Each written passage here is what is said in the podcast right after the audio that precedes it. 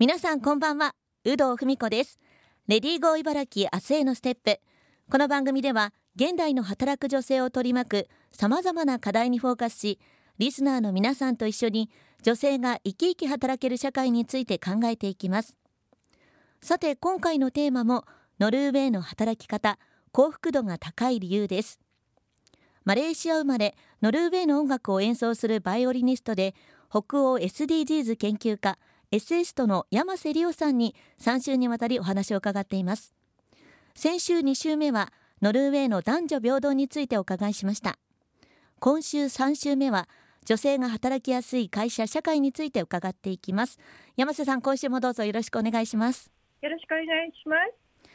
あの山瀬さんは最近出された著書の中でも、はい、ノルウェーが幸福度が高いというその理由についても書かれていますが、はい、たくさんの、ね、方にもインタビューされてましたよね著書の中で。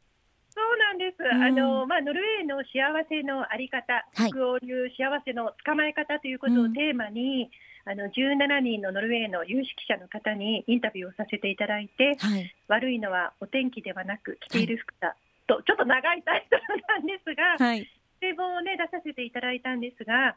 私がノルウェーという国とご縁を持ちまして、えー、やっぱりこう例えば先生っていう言葉も私の先生に言ったこともないですし、はい、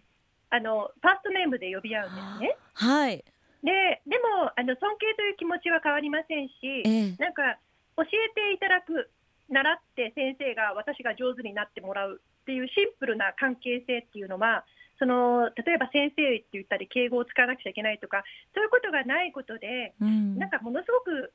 時短で結果を出せた、もう、あの非常に生産性のある時間を過ごせた。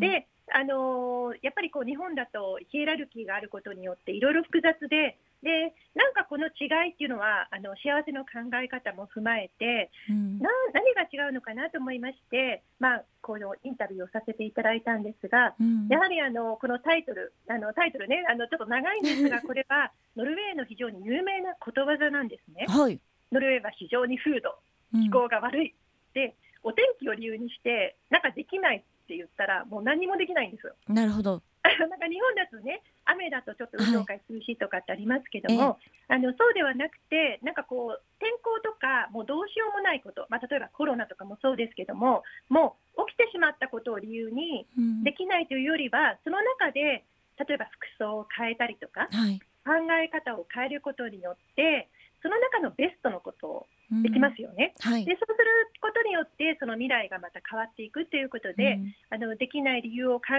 えるよりもまずできる理由その中でベストのことをしましょうということを、そのことわざは歌っていまして、はい、私もね大好きなことわざなんですが、うん、これがノルウェーの人たちの根本的な考え方なんだなって思います。だからその17人の有識者の方例えばソフィーの世界って昔、はい、あの哲学の,、ね、入門書として非常に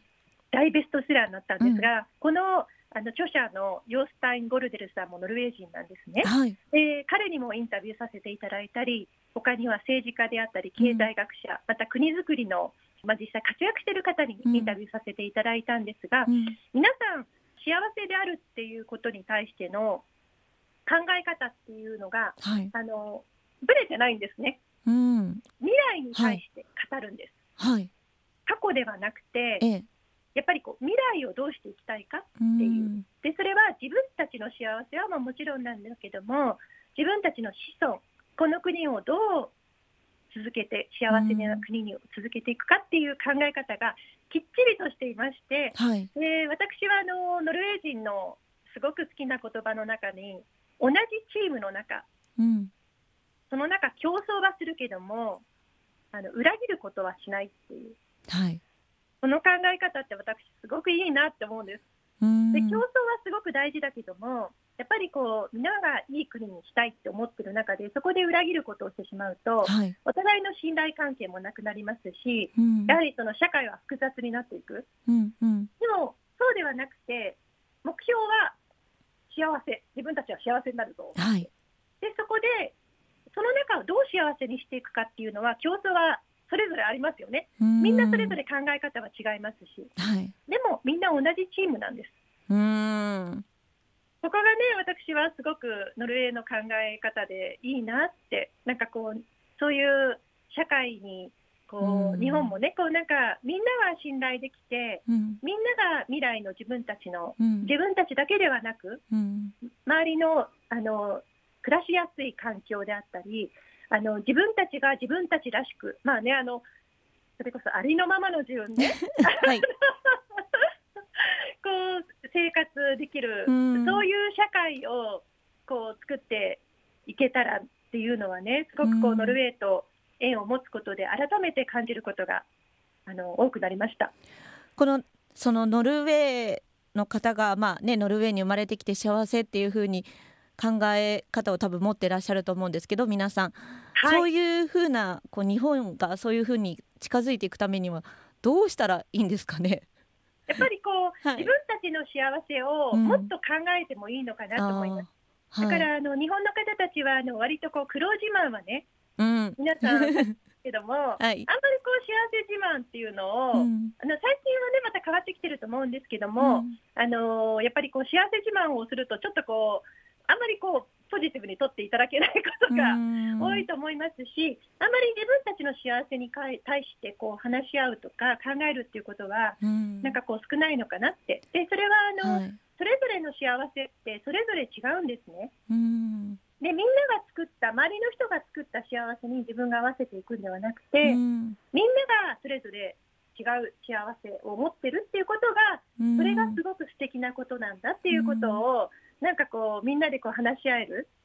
そういうことがこうできるといいなっていうふうには私は思ってます。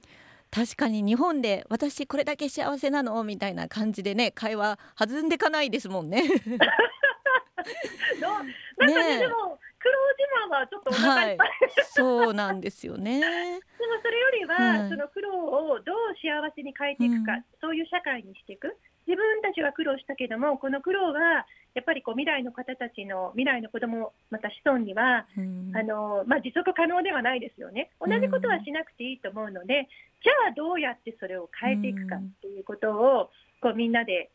少しずつ協力し合いながらイノベーションしていく、もともとあったものをこう持続していくためには、やっぱりその時代や環境に合わせて変えていく必要もありますし、うん、まあ、先ほど言ったような、悪いのはお天気ではなく、着ている服だということで、うん、服装だったり考え方を変えることによって、